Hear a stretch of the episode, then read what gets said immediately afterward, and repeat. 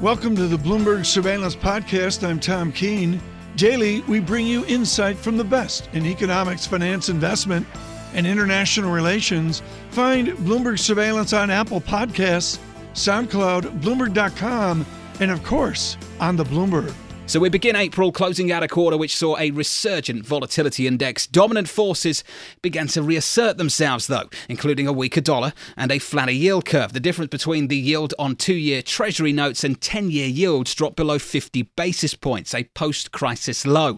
So, what's the economic signal, if there is one at all? Let's bring in Marc Chandler, Brown Brothers Harriman, Global Head of Currency Strategists, who joins us now in New York. Marc, great to catch up with you, sir. Thanks. Happy Walk Monday. me through it. Is it different this time? Two's 10 south of 50. Well, I think that you know we're not going to get for sure until it gets inverted, but I think you know that the yield curve, that two to ten, is still seen by many economists as one of the most accurate guides to the U.S. economy. So it's flashing us some warning signs. So, what are the warning signs right now? Well, I think that the warning sign is that the U.S. economy has entered late stage of its economic expansion that began in 2009. So things like auto sales rolling over, non-farm payroll slowing, though we're still at elevated levels. We'll see this report on Friday, but the 12-month moving average peaked over three years ago, and we got this uh, default rate or delinquency rate, at least on credit cards, going up. All signs of late cycle. I think that's confirming what the yield curve is telling us, and that is that the economy is in late stage. And seemingly the Federal Reserve is not backing away. And, and it's one of the reasons why the two year yield has remained so anchored. Are you surprised by how many people in this market haven't taken out rate hikes for 2018, given the mm. picture that you've just painted? No, because I think that this, the, I think the Federal Reserve is looking past this weakness in Q1 GDP, which is sort of like a curse in the U.S. You know, since the crisis, first quarter GDPs tend to be on the soft side. But I think the reason the Fed can look past this softness in Q1 is because we've got a lot of fiscal stimulus. We've got more fiscal stimulus in the pipeline Yeah. than was generated in 2009 in the midst of the crisis. Do you have a number then what that does to GDP? Does it add two tenths of a percent? Three? I mean, have you seen a good calculation? Well, I'd go with the Federal Reserve. I don't see any reason to doubt the Federal Reserve on this. They say it's worth about 0.4, maybe 0.5 to GDP. That's a big number. It's a big number. It's a short term. That is to say that uh, Yeah. the, effect of the fiscal stimulus wears off rather I, I mean, I look at the conundrum of April, and maybe even I'll be charitable and go out eight weeks into the end of May.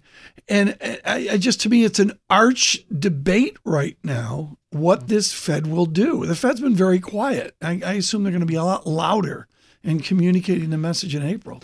Yeah, what I see is uh, so so startling to me is that the market it looks like I, I use a WIRP on Bloomberg. You can check this out. Really? That, that you I have didn't a, know uh, that function. A, a Fed funds uh, calculation, and looking at the Bloomberg's calculation, the market is putting in about a one in four chance of a May rate hike, and I think that's just over the top. I think that Yeah. uh, uh, Powell's first meeting is able to raise interest rates, show his hawkish credentials, but to hike in May seems to me to be over the top. Where is the most exposed uh, part of the foreign exchange trade? The speculators out there, not the hedgers, but the people trying to make alpha in foreign exchange. Where's the greatest belief right now? I think the greatest belief is using the, the yen, using the Swiss franc, and the dollar as funding currencies to buy other higher returning assets like emerging markets.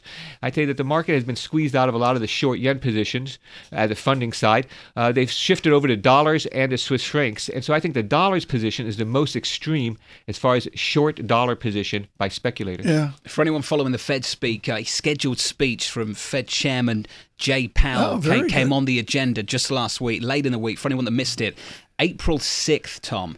April 6th, Very the Fed cool. chairman will be giving a speech on the economic outlook during a visit to Chicago. So put that one in the diary if you can. Um, I, I do want to get to China, Marc, as well. It's in the news again this morning retaliatory tit for tat tariffs kicking in today. Something changed last quarter where suddenly we woke up to the prospect of a move of a trade situation. Can you put it into perspective for us and how worried we should be in the coming quarter? Sure, I think a lot of people when they hear protectionism, you know, we all think back about Smoot Hawley that we read in the history books. This is nothing like that.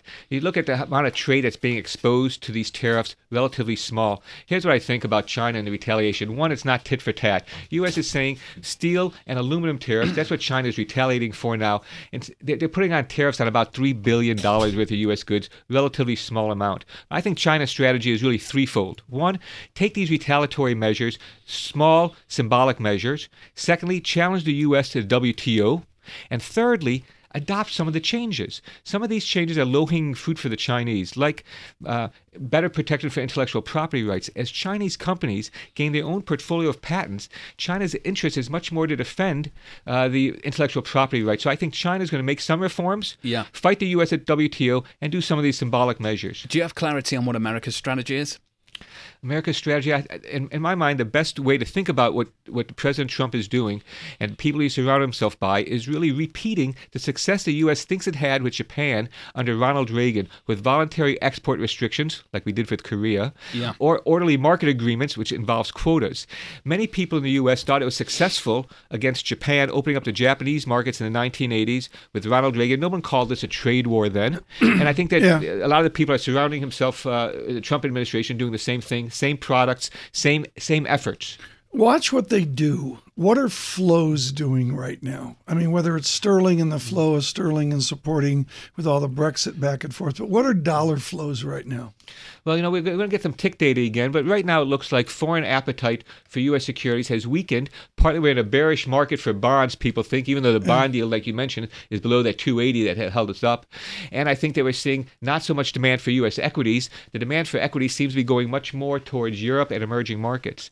So right now, I'd say the U.S. current account deficit, which is sizable, is being funded by hot flows rather than these long-term flows. John, are, are we we're range bound, right, John? I oh, mean, it, I, am sorry. It, after five days in today's session very much so in the FX yeah, market. Really, really muted price action. We can have this sort of overly sophisticated conversation about international trade, what is good, what is right, what we should, what we shouldn't do.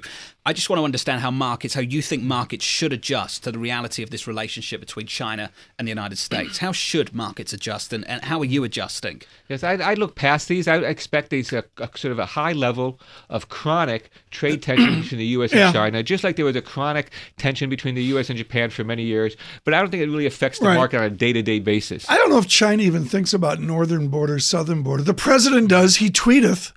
We go to Marc Chandler for immediate tweet perspective.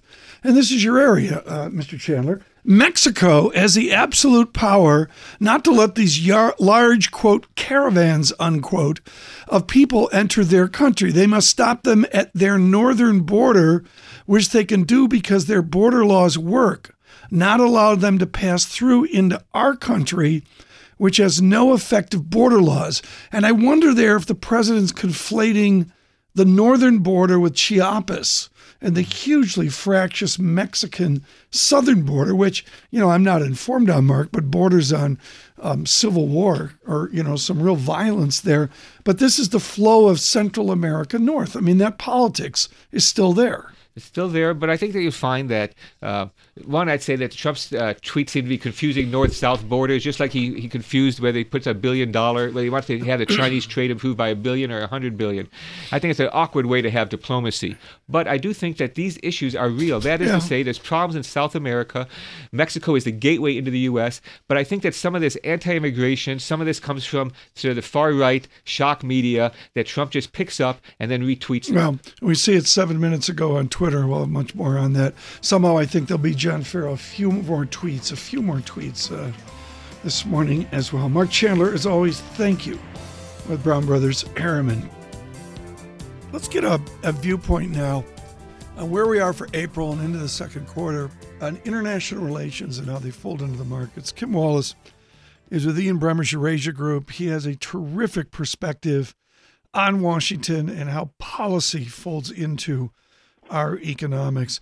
Uh, Kim, is there a Trump policy in foreign affairs? Good question, Tom. Not yet. Uh, you know, most presidents develop a doctrine, or you can detect a doctrine two or three years into it. I don't think it's going to be much different here, but we do have a sense of how the president regards international relations, and that is like any other negotiation. Everything to him seems to be transactional. The trouble here with trade is that uh, over the 40 years, Ricardo has been proven right. When you build a global trading system, it's really difficult for one actor to break it apart without there being severe damage on all sides. And we're running into those well, risks now. One of the hallmark things, this came up a couple times this weekend in conversation with folks, is Kim Wallace, the president really hasn't been tested yet with an international crisis. Is that right? It's right. You could stretch it out, Tom, and say he hasn't been tested by a crisis at all, except those of his uh, of his own making. So we're headed into waters that are very different and unknown for this president and how he reacts. I think that owes a lot to the uh, softness in the dollar and other uh, assets that the markets are just a little bit uh, nervous right now. Uh, Kim, for a while, the, the market had ignored a lot of this, and then we woke up in 2018, and all of a sudden, reaction function of some investors has changed drastically. More specifically to the issues around trade, why do you think that is, Kim? The first piece, I think, is because tax cuts were passed in December. Uh, whatever work they have to do to clean that up in this year or next year is beyond the point. But from an agenda standpoint, tax cuts were passed last year. Now we move into a midterm election year, people have been focused on politics. Now they have to focus on policy and economic realities of protectionist trade policies from the U.S. It's well, different than what they expected. Well, Kim, let me try and get my hands around the policy. Um, this administration, rightly or wrongly, has blurred some of the lines between foreign policy and economic policy, and, and we're doing it again with Mexico this morning as we look at immigration policy, but fold that into a debate on NAFTA as well. How difficult is it to get any clarity on the direction of travel for economic policy when the lines are blurred into the immigration debate, into foreign policy. For foreign policy, say China and North Korea. For the immigration debate, it's Mexico. But both of those issues fold into broader economic trade stories as well. How difficult is it to understand where this is going? It's incredibly difficult, and that's why I think you have uh, politicians on Capitol Hill, both parties, but especially Republicans going into the midterms, and trading partners around the world very confused right now. The president talks about uh, good trade policy, and when he sticks to issues like national security, when he looks at intellectual property protections, tech transfer, things that clearly over the last two decades China has taken advantage of the U.S. through the WTO, he's on sound footing. Yeah. When he veers into other things, unrelated really to trade, when you start attacking our number one and our number two trading partners, Canada and Mexico, uh, that's what makes uh, Union Pacific, for example, nervous. That's what makes uh, ADM, for example, nervous, is that uh, there's a chance here that you're going to have real damage done to trade flows that show up on their bottom line. Kim Wallace, let's be clear that the president has a huge part of America that's with him in different shades on immigration and on any kind of border issues, particularly, let's be blunt, with our southern border. The imagery that I've seen of this quote unquote caravan, which I'm going to editorialize as a thousand kind of people coming out of Central America. It's a tradition. They walk across Mexico as one part PR stunt and one part reality. How will that play in Washington if the caravan gets bigger or as the caravan moves towards America's southern border? It's part of the problem in knowing where this is going to head in the near term, Tom. Obviously, and the key is we don't know. We don't know, and we yeah. and it's unknowable. Frankly, the caravans have been going on for decades now. And how much that adds to overall migration, no one has real figures.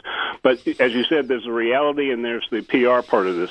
The PR part of this is, again, national security, protect your borders. Sound footing, good, easily understood policy. But when it veers into other aspects of our relationships with Mexico, that's when trouble comes up. That's when the Mexicans push back against us. That's when U.S. suppliers of goods and services to Mexico don't have a sense of where this is headed. There's a there's a path here for the president to speak both to his base and to achieve trade policy that arguably hasn't yeah. been updated in two decades. The question is whether or not he can stay on uh, the script of the reality and stay away from the PR. And, and John Ferro, this speaks to the caravans of Europe with people, whether on rafts or boats or whatever, coming across the Mediterranean. Yeah, and it's been a big issue in Europe as well. And you've seen it come up in various elections too. And that drives us towards the midterms, Kim, later on this year. If this is campaign politics, I imagine it plays well with the base. And therefore, I guess we can conclude we're going to hear more of it, Kim. I think we'll hear more of it, and it plays very well with the base. It doesn't, but those uh, those thoughts and and that uh, scare tactic doesn't really do much on the economic side, and that's the conundrum here: is how do you figure out what do you do to promote uh, your base showing up to the polls Yeah. in midterm elections? And this is a good issue. And then what do you do to avoid hurting your party by hurting its supporters economically? So the Republicans, that piece out the yet. Republicans have got a pretty strong message at the moment, Kim. They've passed a tax bill. They can look to the U.S. economy and be hopeful about a decent year of growth. Um, the president can get on the campaign trail and talk about tightening up the border with Mexico. What is the message, the campaign trail message from the Democrat Party right now? Uh, yet to be developed. I think it is that uh, a lot of the policies that the president is pursuing are not in the long term interest of the country. For example, his uh, flavor of immigration policy doesn't take into account many of the nuances, be they uh, national security, economic, uh, criminal justice. There's a list of issues inside of immigration. Democrats don't believe that the president's policies are comprehensive enough and that he's taking an easy approach to a really complicated policy. Your question is good because I don't think that's a message that they're going to take to the polls. I think the message Democrats want to take to the polls basically is that we can do better. Kim Wallace, thank you so much. Really smart. Thank you so much for the Eurasia Group uh, this morning. Neil Dutta joining us now in New York, of course, joining us from Renmac Economics, Renmac's head of US economics. Neil Dutta, get us set up for the US data. Softer relative to expectations through Q1. Q2, any different? I think you'll probably see a bounce in Q1. I mean, um, I mean in Q2 rather. Uh, you know, we've we've seen this scenario before. I mean, you've had uh, very robust jobs growth in the first quarter, but uh, if you look at the expenditure side, tracking estimates of GDP, they've come in a little bit weaker. Um, payrolls tend to be a much more stable measure of activity, uh, along with survey measures like the ISM, which is released later today.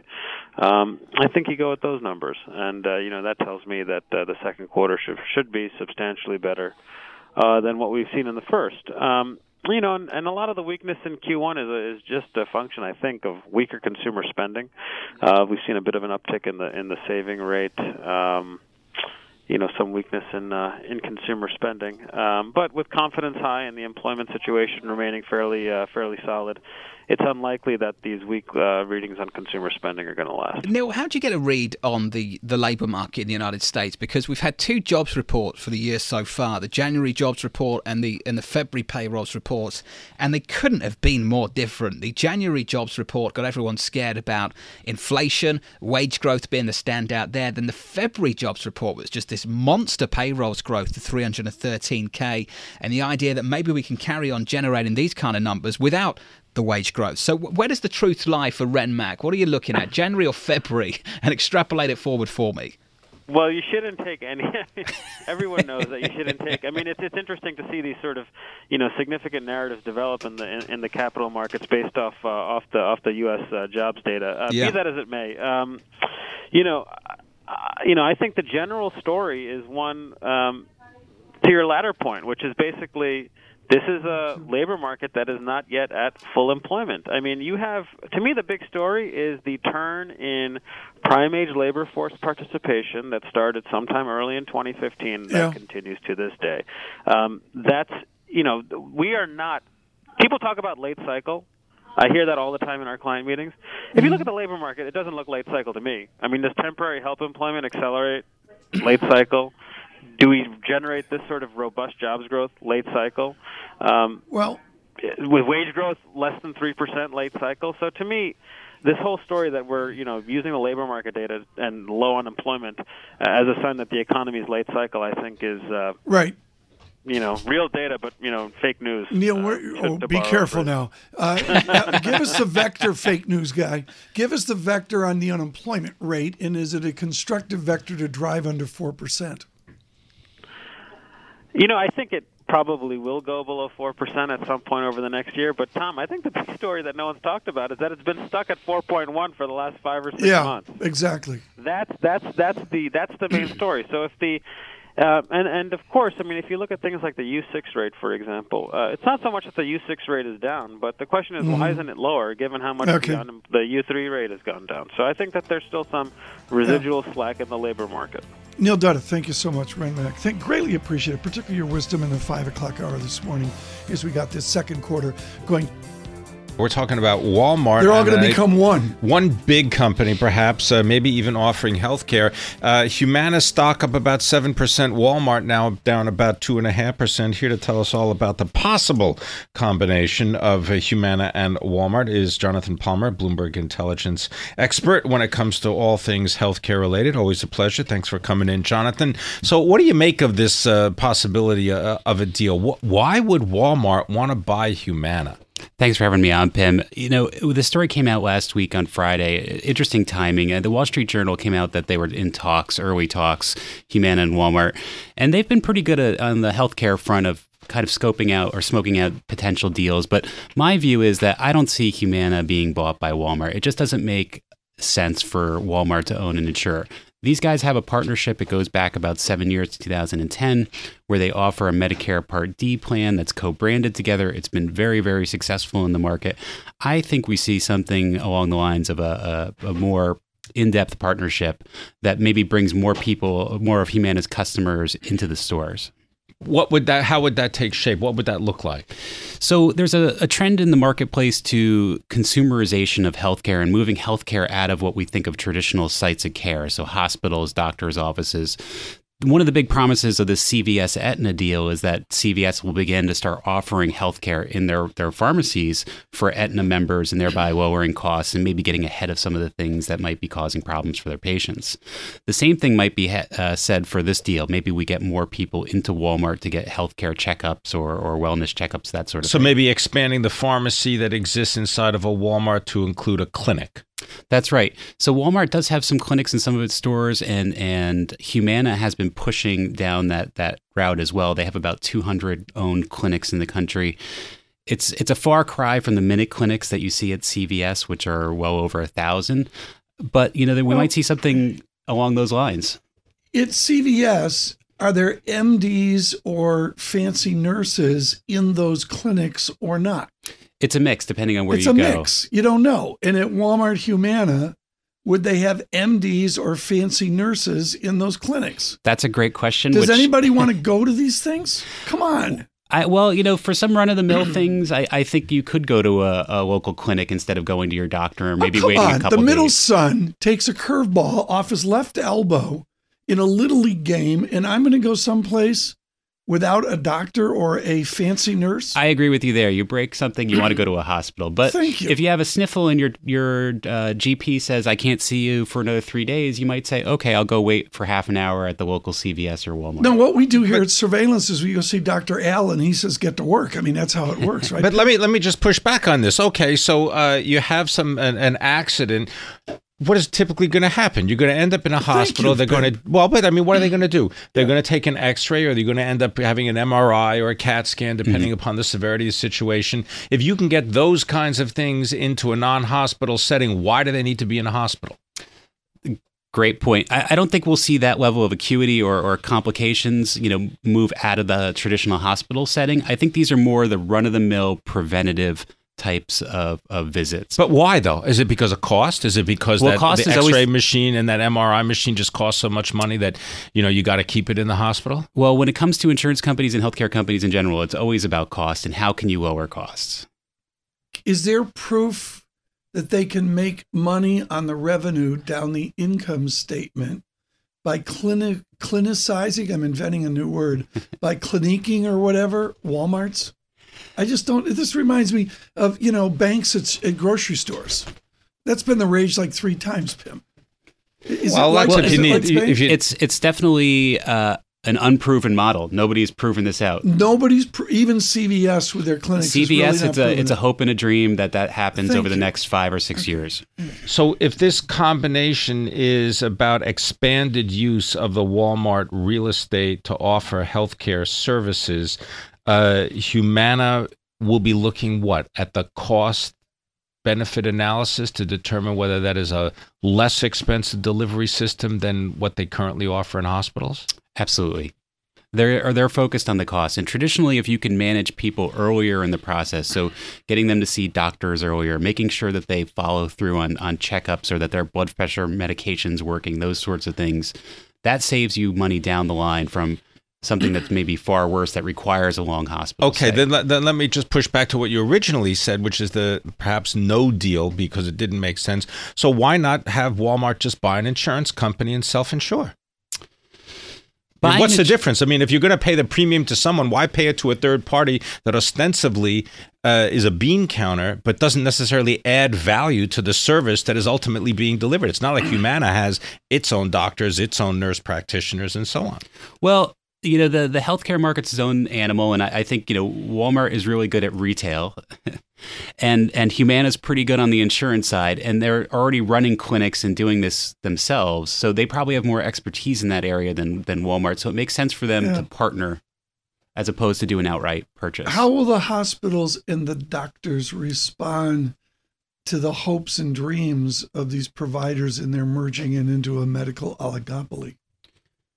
Well, hospital administrators and doctors are, are not big fans of systems in general. Shocked. They, they don't like hospital systems. They don't like insurers. They don't like P- PBM. So I think you'll see a, a certain amount of skepticism from those groups on on this promise.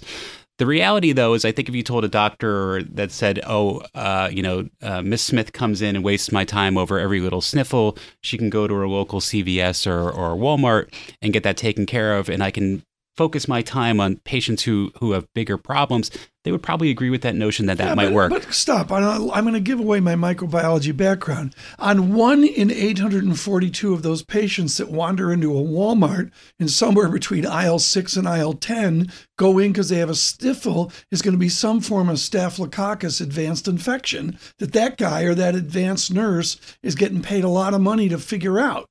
right. I mean, I, I just I don't understand how the quality is maintained given emergent rare conditions. it's a very good point, and I, I think you have to really think of, take a step back and say we're really not going to be focusing on on these sorts of things. It's the run of the mill uh, healthcare delivery that's going to happen there, and it's not something Yeah. you want to go if you have some rare disease or some rare condition.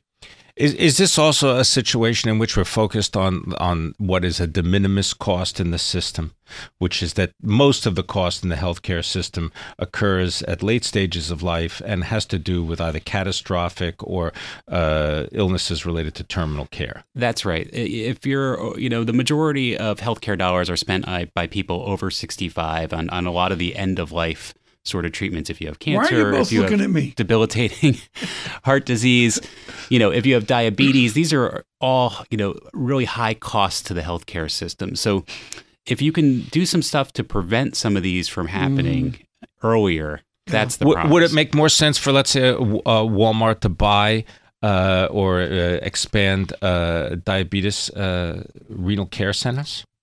That's an interesting concept. Oh, listen to you. You know the terminology over there. See.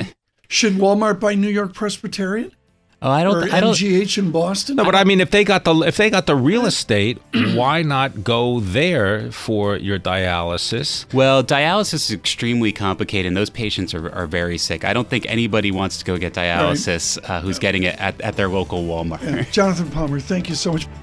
Thanks for listening to the Bloomberg Surveillance Podcast. Subscribe and listen to interviews on Apple Podcasts, SoundCloud, or whichever podcast platform you prefer. I'm on Twitter at Tom Keene. Before the podcast, you can always catch us worldwide on Bloomberg Radio.